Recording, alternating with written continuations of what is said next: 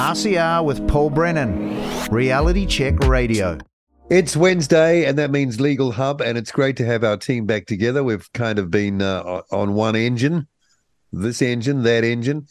Um, Katie's been away, Nick's been away as well, but back together again. I think that's a Hall and Oates song from the 70s. Back together again, singing the same old story. Well, we're not doing that because it varies every week with Legal Hub. It's usually very interesting. That's my experience anyway. So, guys, nice to have you back in the Legal Hub chairs this morning. Thank you.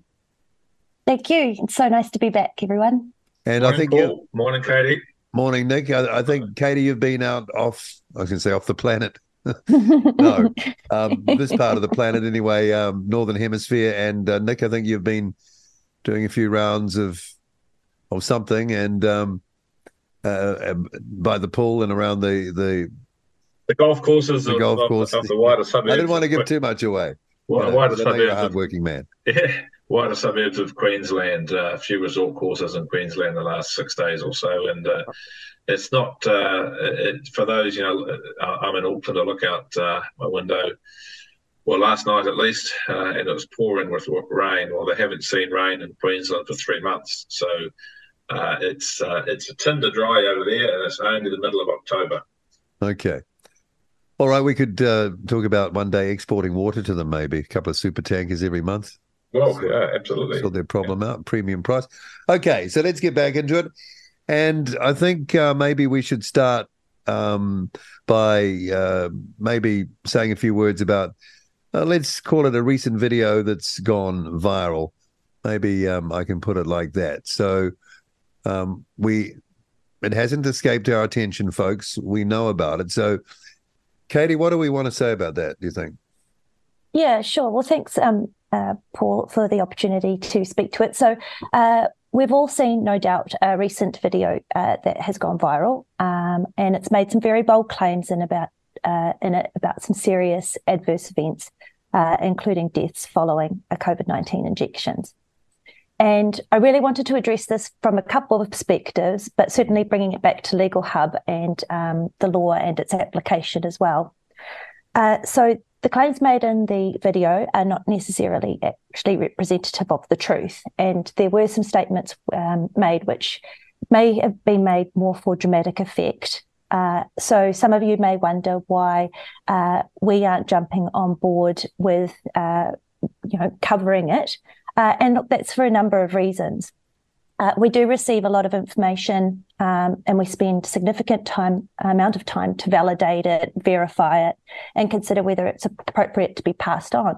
Uh, but that's something i encourage everybody to do with information that they get.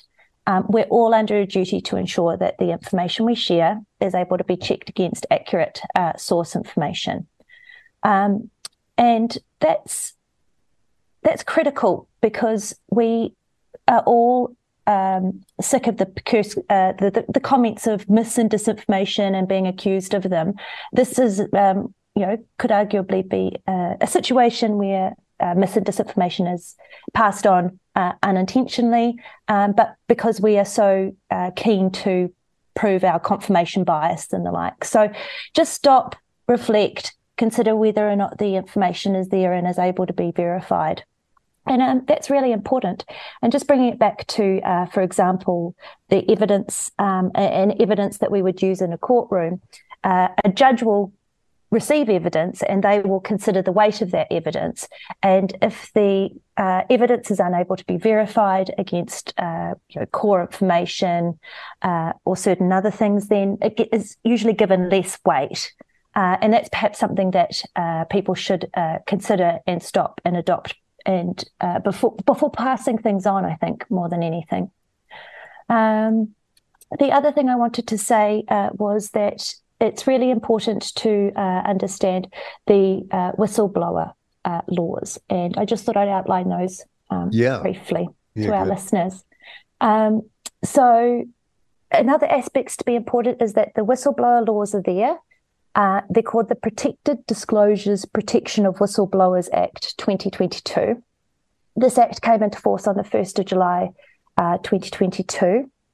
And that act protects a person uh, who has information that shows serious wrongdoing in an organization that they work for, used to work for, or even volunteer for or, or volunteer at. Uh, that organization can be public or private institution. Uh, and there are certain things that the whistleblower has to do in order to satisfy protection under the Act. Uh, so those things are that they hold uh, information they reasonably believe shows serious wrongdoing by their organization, uh, that they are disclosing that information in good faith. And this is pretty key that they disclose the appro- uh, they disclose the information to the appropriate authority of the organization they work for.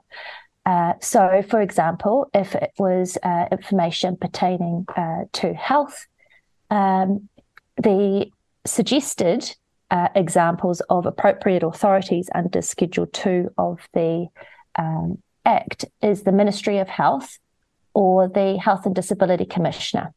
Now, I note that there are only examples, uh, but uh, you know, a whistleblower does need to consider who they're going to is the appropriate person. I didn't mention media or social media being one of the places that is an appropriate authority. And in fact, listed in uh, the Act while not specified in the Act, is a table which helps you step through uh, what you can do if you have information that you consider as important. And one of the examples that it says um, is that uh, your right to protection under that Act uh, might be vetoed or not available to you if you disclose straight to media or social media. So that's really important if you are going to get uh, protection around that. Um, so just reflecting on on the uh, recent video, uh, my concerns with it are that it's not uh, necessarily substantiated by uh, information that we can uh, rely on. There was a lot of innuendos and uh, assertions, um, and it's also possibly put the potential whistleblower at risk. Um, so, yeah, I yeah, just, what, what I take away a, from it. What happens to a whistleblower in that? situation where, let's say, their motives are good, um, they're a little loose lipped or whatever, however you want to put it, the wrong or, or um, an example of what you've just uh, been giving, you know, in the act there, uh, is not the channel that it eventually is made public on. Um, and maybe they didn't want it to happen that way. Where does that potentially leave them still? well, potentially at risk of not getting the protection under the Act. Yeah, um, that's that's a real risk. Uh, and you know, similarly, the publication could arguably have exposed people to, no doubt, uh, who probably are, you know, it's they're probably quite readily identifiable in their organisation, uh, given the nature of the information they're said to have held. So um, perhaps they're not going to be too difficult to identify uh, by their employer. So people have to really think through these issues before, you know, making a, a, a sort of like a, a, gut response and just sort of like jumping out of the out of the box on it. Think long yes. and hard, right? Yeah, absolutely. And even you know the purveyors of the information, we all we're all responsible. Stop. Don't get excited. Read it, consider it, think about it before passing it on, because you know your fingerprints end up on it too. Yeah.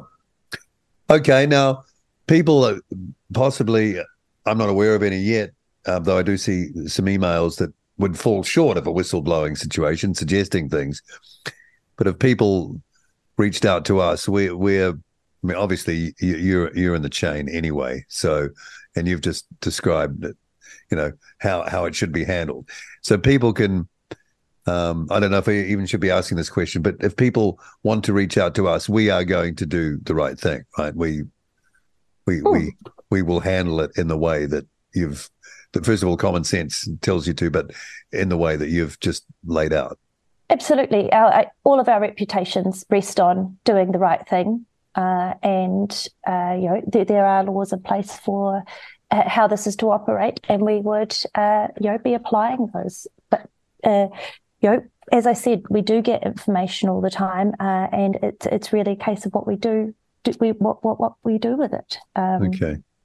All right. Well, that sort of kind of speaks to that. Let's move on and Nick, this is in your wheelhouse because I think we've already talked about this.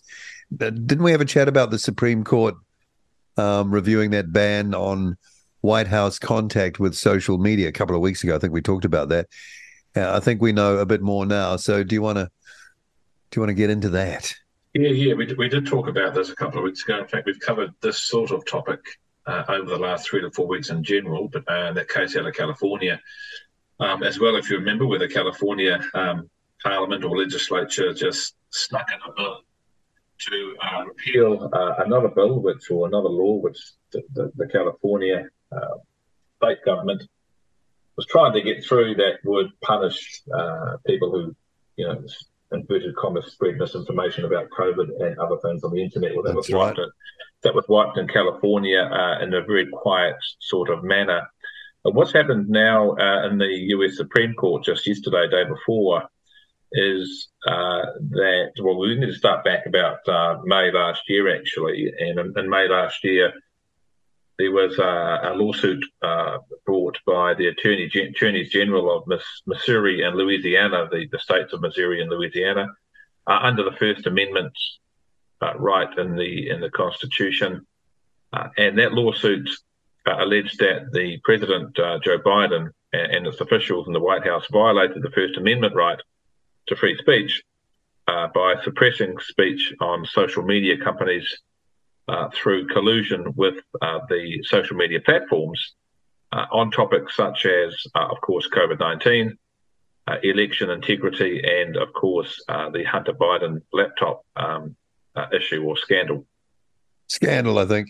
Scandal, yeah, uh, certainly is, and and of course, um, yeah. So, so the president, you know, and some of the officials were charged um, in, in the court in May last year. Now, the uh, in May last year, the plaintiffs uh, sought a, an injunction against the, the White House and, and the Biden administration, uh, preventing them from uh, colluding in like manner until the um, basically the result of the uh, the case had been heard, which is not scheduled perhaps until about I think about June next year uh, from uh, from memory. Well, the the Biden administration and, and the government uh, took that uh, matter of the injunction, which is preventing them from acting in the same manner until the court case is actually heard. They took the appeal. Or took an appeal of that to the Supreme Court, and the Supreme Court has overturned the injunction by four uh, four votes to three, I suppose, or, or four judges to uh, three. Wow. Uh, yeah, yeah. Um, ruling in favour of uh, of granting a stay of execution uh, against the injunction um, until you know the outcome of the court case, which, as I say, is on schedule to be around about June next year. But of course, we we just don't know, and um, there could be a lot of water to flow under the bridge between now and then. And importantly, um, well, a couple of important things out of it. One is that the US presidential election is due next year. And um, if the injunction had remained in place, and, and this is just my, you know, this is my commentary, it's not what the Supreme Court decision said. Uh, but if the injunction had remained in place, it could well have prevented the Biden administration from um, uh, inverted commas, I suppose, as the charge is, uh, colluding with social media platforms on uh, inverted commas misinformation um, uh, about their policies and, and about their campaign, the Democrat campaign, perhaps uh, during the election campaign. Well, that you know that injunction's not there anymore, so that possibility, uh, I guess, now now exists. but the other interesting thing is that there were three dissenting three dissenting uh, justices in the Supreme Court, uh, and they made some fairly strong statements uh, about why the injunction should should remain in place. Uh, and they basically, one of them says, "Look, government uh, government censorship of private speech is antithetical to our de- democratic form of government, and therefore uh, the decision is highly disturbing." Disturbing. Um, okay, that's yeah. Yeah. Well, it, well, it is, um, and so that that's kind of what happened um, in, in, the Supreme Court uh, just just yesterday. Uh, so, now, so does that does that mean the the conspiracy theorist will say, um, and they might not be too far wrong, that there's really no handbrake at all on the manipulation of social media um, posts or or platforms slash posts during in the run up to and during that election campaign. Yes, it, it, it appears that way. Of course, when I mentioned that the the you know, plaintiffs argued that the Biden administration was uh, colluding with these platforms uh, to prevent certain information getting out there, uh, misinformation, disinformation, or, or, or, what have you. Um, you know, we only have to look back at um, the information that came out on what, what's now X, but Twitter, and the Twitter files about how yeah. that was done during COVID 19. But interestingly, of course, you know, uh, and we've discussed this on the show over the last uh, month or three about said platforms having to be highly regulated uh, or coming up into New Zealand at least. And in fact, to what Canada produced last week uh, or the week before, we discussed about uh, the you know social media uh, or platform content creators, if you want to call them that, having to provide information now to the government on their followers if they turn over more than $10 million in revenue uh, and um, and the like. So it seems as if the, the private people who are providing content and information are going to get hammered and be highly regulated and perhaps be you know, regulated out of existence, whereas the government has got free rein to collude with who it likes um, on the on the platforms that it wants to um, collude with and manipulate the content that it wants people to read and see. I suppose is one and, way of putting and if you look back to that, um, you know, the Hunter Biden thing that was happening at around the time, right? You know, in the epicenter of that election, I remember the debate where he denied um, knowing anything of his son's activities, never received money. Or, you know, we found out that it was all it was all lies. He was actually lying. Yeah, I mean, it's hard to. Um, I find it personally hard to keep up with some of all of this stuff uh, all the time. But yeah, certainly uh, at face value, um, he doesn't come out of that squeaky clean, does he, Hunter Biden? No, and neither does does his father. No, and uh, you know, the, here we go. Um, uh, what is it? What is it? Wash, rinse, repeat. You know.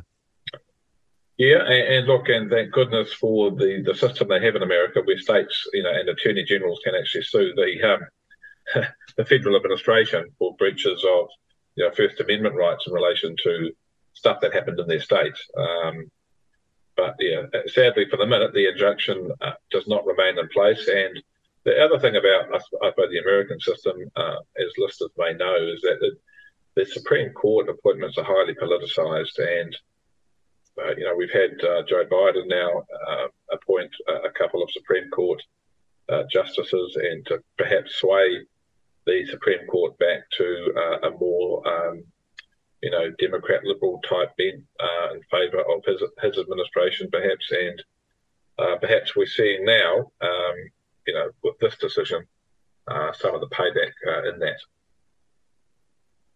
Yeah, okay, that's that's the word. And I also um, have noted this week that uh, Elon Musk has been saying to the EU that if you push too hard on whatever they call their disinformation regime, has a particular name, um, that he, he might pull out of Europe. So there you go. Wow, wow.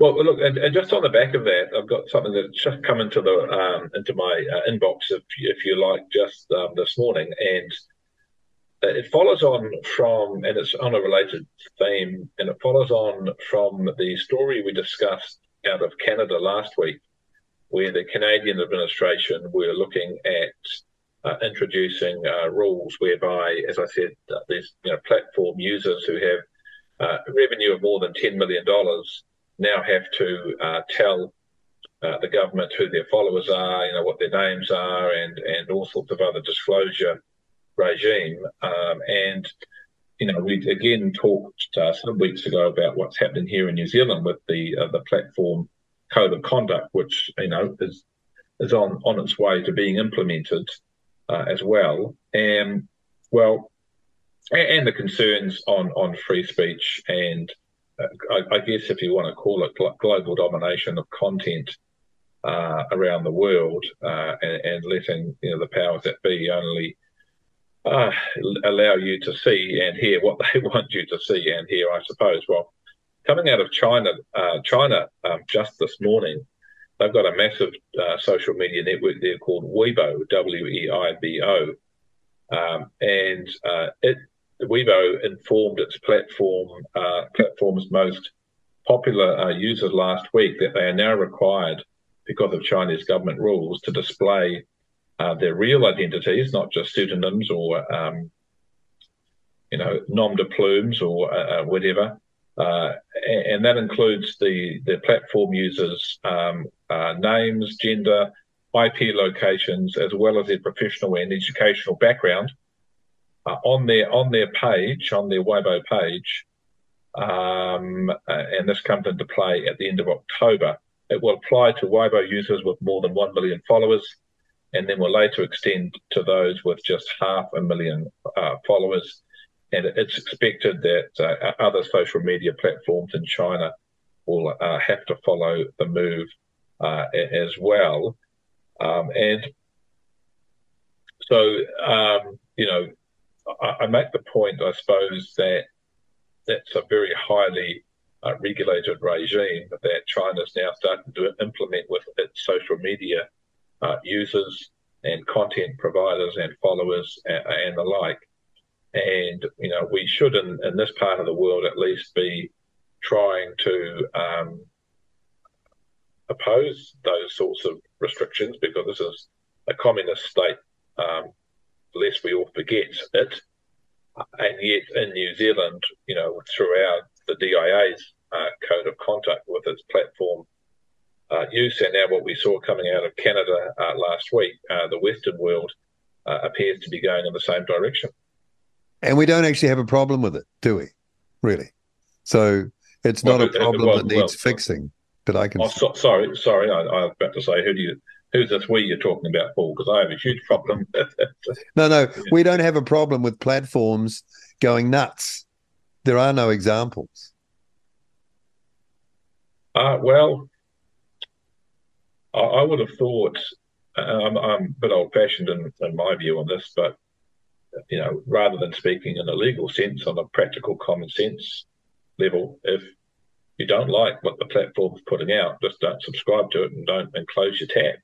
Yeah, you, you know, I mean, I mean, how, I mean, how how far can you extend the uh, branches of you know authoritarianism, I suppose, um, to capture literally hundreds of millions of social content platform providers on all sorts of interesting topics uh, and, and, whatever. So anyway, it's um, yeah, especially when there's no there there.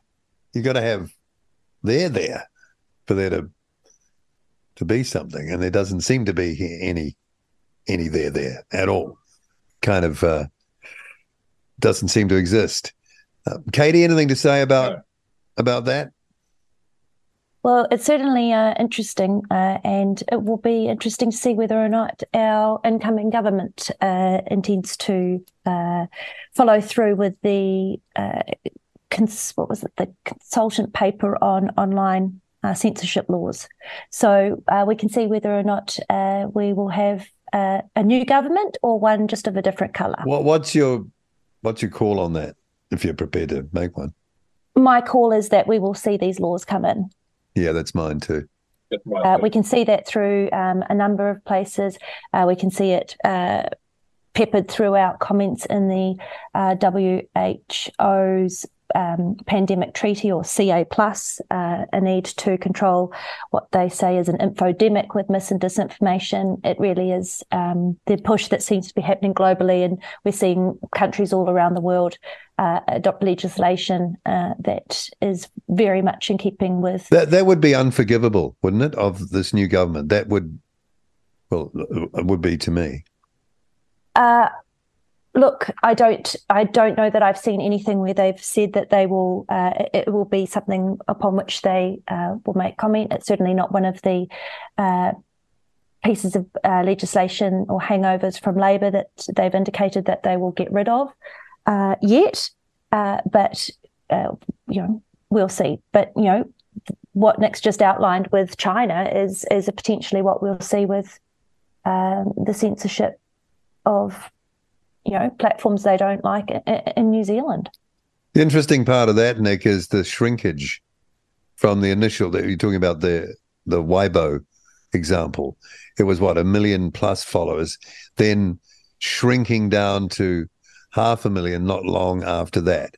And I think we speculated on the possibility of that when we are talking about the Canadian example a few weeks ago, and that seems to have been exactly what has happened here. Yeah, we did, and we did, and um, I think we said you know the 10 million will soon become 1 million revenue, you know, uh, and which which will hit.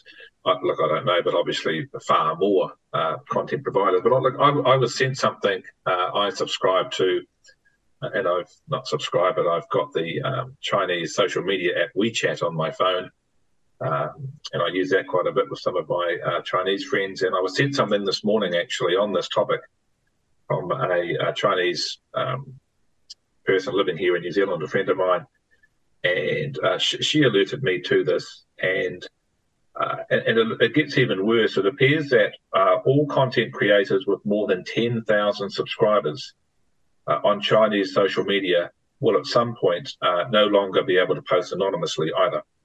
Here we go. Now it's yeah. getting down to the granular That's level. Right. And this this yeah. um, this user here, this platform um, content provider, whatever you want to call her, I think it's a her. She has hundred thousand subscribers. She's anonymous as well. She goes by a pseudonym, and she has said, uh, "If this is if this is what has to happen at the end of October, I will become a cyber refugee. I am gone."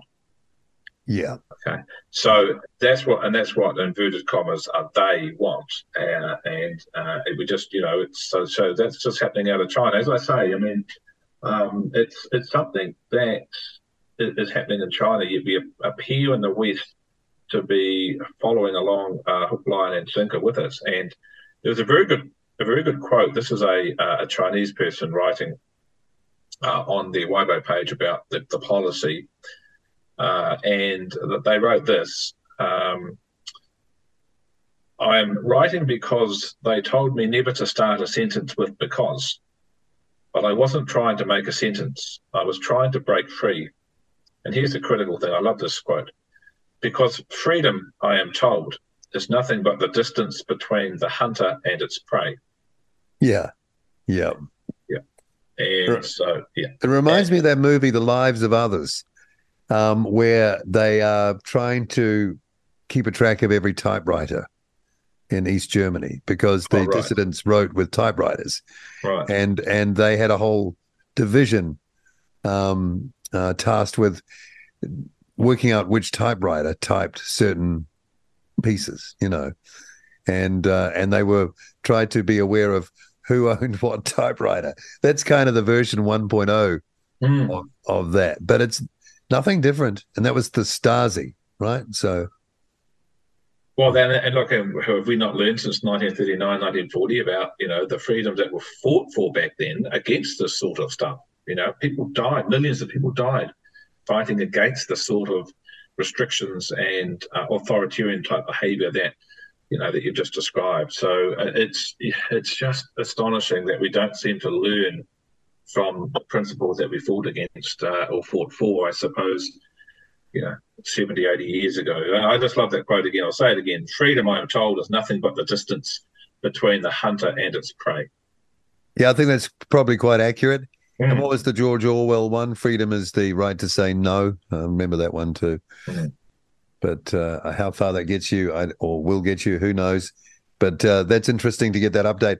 Okay, so do we switch horses a bit and talk about the IHR amendments, considering that we've talked a lot about this with James Roguski, yourself as well, Katie, and others. So. Yeah, look, it feels a bit um, like a squeaky wheel on this one. Um, and, uh, you know, let's just keep in mind with the uh, UN and the WHO, we've got uh, four different documents that are being prepared under the guise of pandemic preparedness and response. Uh, they are effective, well, they're treaty documents. Um, they're supposed to be international laws, which our countries that um, uh, are members to uh, will be uh, bound to uh, you know comply with should we accept them. So uh, the other day we had uh, the General Assembly attend at the w, at the UN, and the General Assembly appeared and received some objections because they were looking to adopt the UN pandemic preparedness response manifesto document, uh, but not complying with their own rules. So 11 countries uh, got quite upset about that and the negotiation process to date. Uh, so we saw um, a sort of you know an intention by the UN to uh, subvert the rules uh, and simply adopt without doing so at a full uh, at a full assembly meeting. so we've got that. That's one, um, I guess, track that it's going down. But uh, interestingly, we have another track. So we've got the uh, uh, WHO uh, amendments to the international health regulations. We've got those Article 59 uh, amendments, which change and retract the timeframes quite significantly. Uh, and we had a cabinet paper that was that came out late last week, and that cabinet paper um, indicated that you know, these changes were minor and uh, it'll be, you know, fine to adopt them. Tacit acceptance, that's, you know, acceptance by silence is fine. We don't need to do anything. And this is a good thing for our country. So that cabinet paper will be made available uh, under this, um, uh, w- with this replay. Uh, and it really is quite disturbing because that cabinet paper does acknowledge that there's significant work going into the other two documents, uh, which is the 307 amendments to the international health regulations uh, and also the WHO CA plus or the pandemic treaty. That's the WHO uh, pandemic treaty. So, which is an entirely new document. So, interestingly, um, and this is the coming back to the international health regulations, which uh, has a working group working on that. That working group uh, co- is co-chaired by our former director of health, uh, Ashley Bloomfield. And in October this year, uh, beginning of October, I think it, it was the fifth uh, working group meeting they kind of realized that they're not going to get the document done in time. It was due to go to the Director General of the WHO in January this year so that it could be received by the member states for the 75th World Health Assembly uh, in May 2024. And the uh, um, WHO working group on these uh, uh, amendments, which they're significant. We're talking about 307 amendments at least here. Uh, they have sort of maybe just sought some clarification from the legal department to determine whether or not they could get away with extending the period of time for them to provide further information um, and work on these IHRs beyond the January date when they're to have them delivered to the Director General.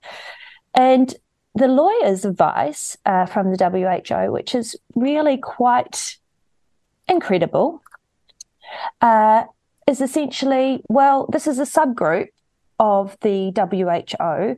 So the uh, Article 55 rules, you know, they don't apply. You don't really need to have them done within that four month period. So, the whole point of the four month period is to give everyone notice and time to absorb and take on board the changes. And here we've got at least 307 in the current version that has been made publicly available.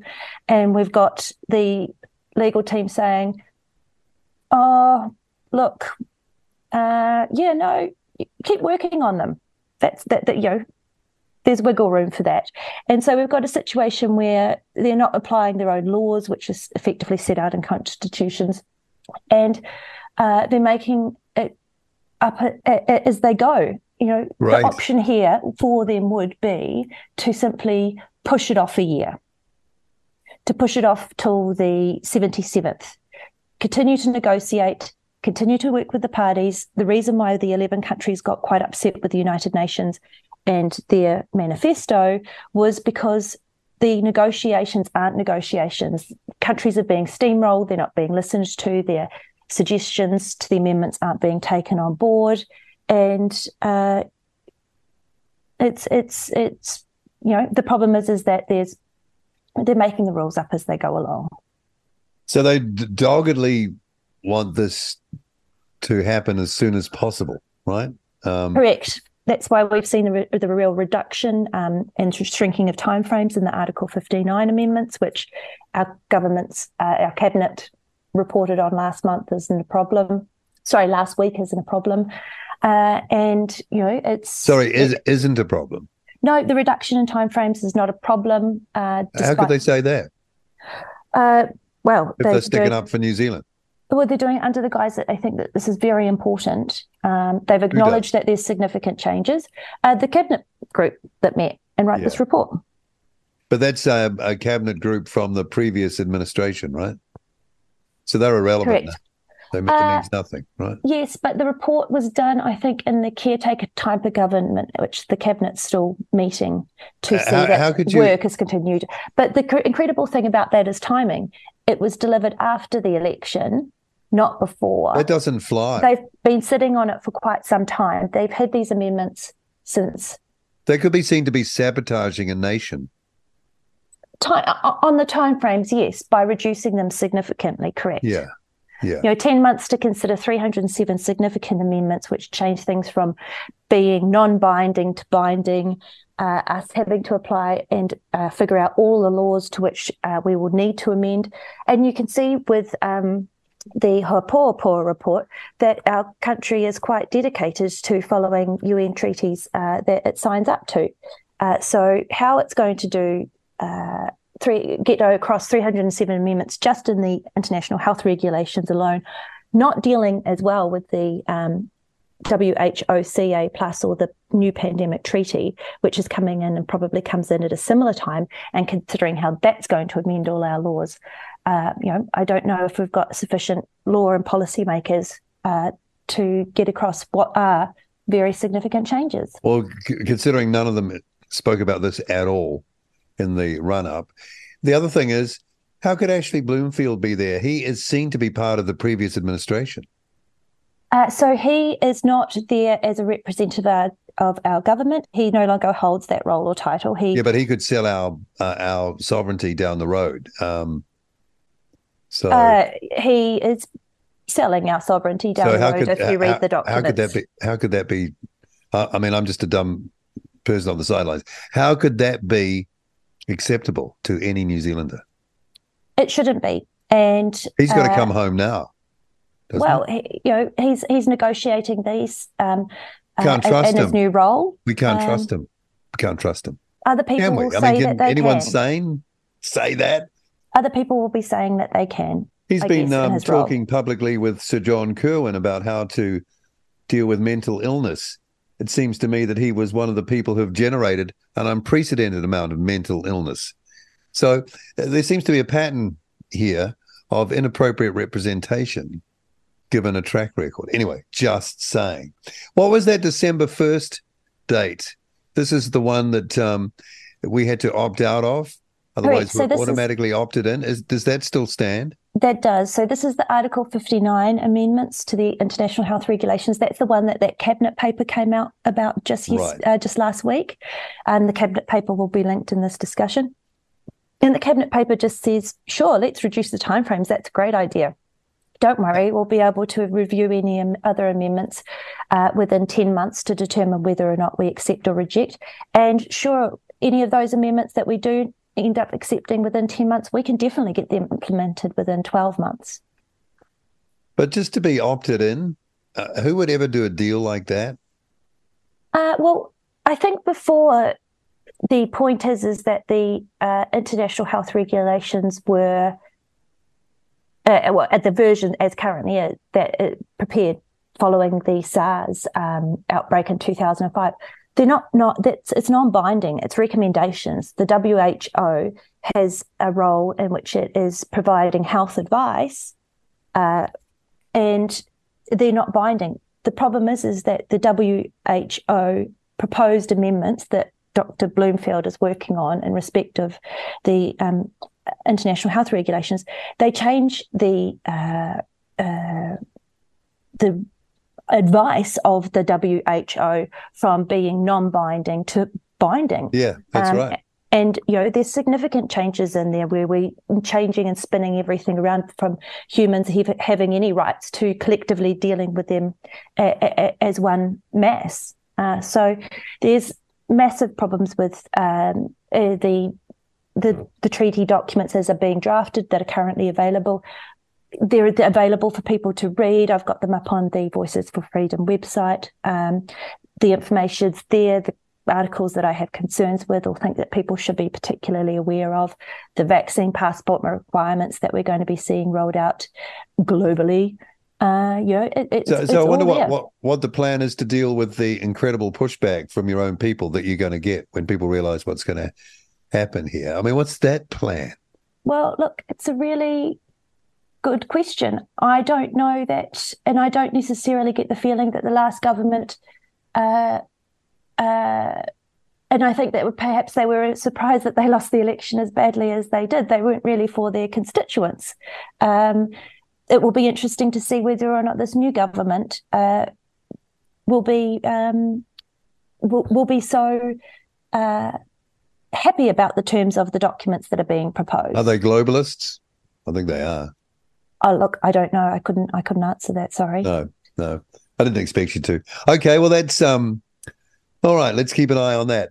Let's get back to that other. We got uh, five or six minutes to wrap. Um, back to you, Nick, and the um, I've I've heard of NewsGuard before. They've been around for a while, but anyway, a consortium is suing the U.S. government and NewsGuard for what? Well, I, I think to introduce this, we have to uh, give a little bit of a backstory about what NewsGuard is. Uh, yeah, because it sounds legit. good name, right? You, you hear the name, you think, oh, yeah, I, am want to be part of that. But uh, maybe after you hear a little bit about it, you don't. So, NewsGuard is, is a rating system uh, for uh, news and information websites. It's accessible on um, on browsers via browser extensions and mobile apps. Uh, it uh, the company behind NewsGuard or behind the extension or the tool, if you like it, also provides services such as misinformation tracking, oh. and brand, brand safety for advertisers, search engines, social media platforms, cybersecurity firms, and government agencies. So you can understand, if you know a little bit about how the internet works, what NewsGuard is doing uh, in, in this extension that you can put in your browsers. It's uh, it's tracking what you say and where you search and what you do, and providing that information back to uh, it looks like government agencies who would then want to censor such websites. Yep. Well, interestingly, the, the company structure of uh, News NewsGuard is based in New York City, and uh, its advisors include former uh, officials such as Tom Ridge, the former Homeland Security Secretary. Yep.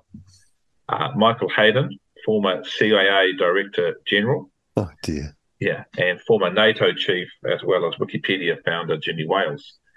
So uh, you've got some serious big people here running a inverted commas private company, close inverted commas, uh, supposedly monitoring speech uh, on the uh, on the internet. Um, now, it, some years ago, a few years ago, over the years, it has approved, um, given official endorsements, I suppose, or approve approvals of uh, certain websites are saying that this website does not produce misinformation, therefore people can trust it. And of course, those websites include the New York Times, the Wall Street Journal, and left wing BuzzFeed. Of course. but of course, what it said, it labeled as unreliable, included WikiLeaks and Fox News. WikiLeaks was unreliable, right? Yes. Okay. Yeah, interesting. And yeah. Fox. Okay. Mm. Yep.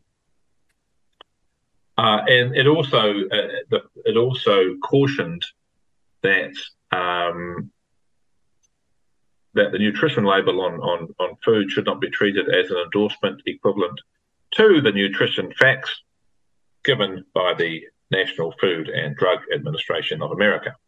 Okay. okay. So you can see what kind of NewsGuard is uh, towards and what their um, agenda is, if that's the way to put it. Well, it, there's an outfit in America called Consortium uh, News, and Consortium News is an independent uh, media outlet in America. uh, it has filed legal proceedings in uh, in the court there uh, against the U.S. government and against New- NewsGuard, um, alleging uh, First Amendment violations. This is free speech violations again, uh, but also defamation. Um, oh, yeah. okay. and then what they're alleging is that um, by by saying that certain articles or stories presented by Consortium News are misinformation and wrong and whatever, then that is defaming the organisation of Consortium News. But I think that, to be honest, knowing a little bit about defamation is perhaps stretching the realms of credibility a bit, but we'll see how we get on. Anyway, in the course, uh, so what the, the pleading alleges is, is, that in the course of its contract with the Pentagon, so NewsGuard has a contract with the Pentagon, Okay. Uh, NewsGuard is acting jointly or in concert with the United States to coerce news organizations to alter viewpoints as to uh, the situations in Ukraine, Russia, and Syria, imposing a form of censorship and repression of views that differ or dissent from policies of the United States and its allies. And that's what the complaint says. That's not uh, me uh, making something up. So that's right. what the, the, the complaint uh, by uh, Consortium News says against NewsGuard and the US government uh, filed in the filed in the court, uh, I think, just a couple of days ago. Okay, so, uh, well, yeah. Yep. Yeah, well, that's, I just wanted to introduce that. So again, you know, we have a similar theme um, going through a lot of the last few weeks, actually, on, on the show about how you know, social media content is, is being regulated, being uh, spied on, being tracked, and uh, and it's a very interesting um, paradigm at the moment uh, where this is all going to go over the over the short, uh, medium, and long term. What it tells you is the legacy is like a stuck record. Mainstream media has lost its power. Otherwise, there wouldn't be attention being focused in this area if it still had its fundamental power right? I mean, that's oh, that's yeah. what we take from that. Yeah, of course, yeah, absolutely, yes. Yeah, so Consortium News, as I've just um, uh, discovered, Consortium News was founded in the 19, uh, 1990s. It, it, it, reports or it focuses mainly on uh, US foreign policy, overseas wars, uh, etc. Uh, and it has featured the best, some of the best reporting on the Julian Assange detention and his trial as well. So um, you can see where the battle is here. The battle lines are now drawn between, you know, the official, I guess, inverted commas, official line from the or the propaganda put out by the, the US government on, on certain uh, matters of, of national interest and those by opposing media outlets who want to take an alternative view. Um, uh, and, you know, those kind of alternative views or those other views uh, labeled misinformation or tread with caution uh, and the like. And then NewsGuard comes out and, and says, can't trust that site, can't trust this site, and, and the like. And um, and I guess you know people can take that as gospel, or they can do their own research. But yeah, um, okay. That's it. Seems to be these stories seem to be more and more. Um, you know, thick and fast now. So yeah, they do, and this is not you know the theme that we've kind of gone over or gone down the path we've gone down over the last three to four weeks, five weeks is not intentional. It's just kind of uh, how things have rolled, really. Uh, and as you know, as we discover what you know, we discover what's going on in China and Canada, and now we see what's happening in America. We have to be extremely vigilant about what is in the pipeline um, here in New Zealand uh, through the DIA's uh, content provider uh, code of conduct. All right. Well, we've pretty well hit time for this week. Any final words on any of the things we've been talking about in this legal hub before we sign off for this week, anyway? Not for me. Okay. Nick? Uh, I'm done. Thanks. Thanks, Paul. Thanks, Cody. Okay. Good to have you both back in. And we will do it all again. Gosh, what will it be next week, do you think? Well, as well, you say, Paul, it won't, it won't be dull. Whatever. No, it it's never dull. It's yeah. never dull. That's one thing I've come to learn. Okay, until this time next week, we'll see you uh, both again, Nick and Katie. We'll talk again in a week. Thank you. Bye bye. Bye bye. RCR with Paul Brennan, Reality Check Radio.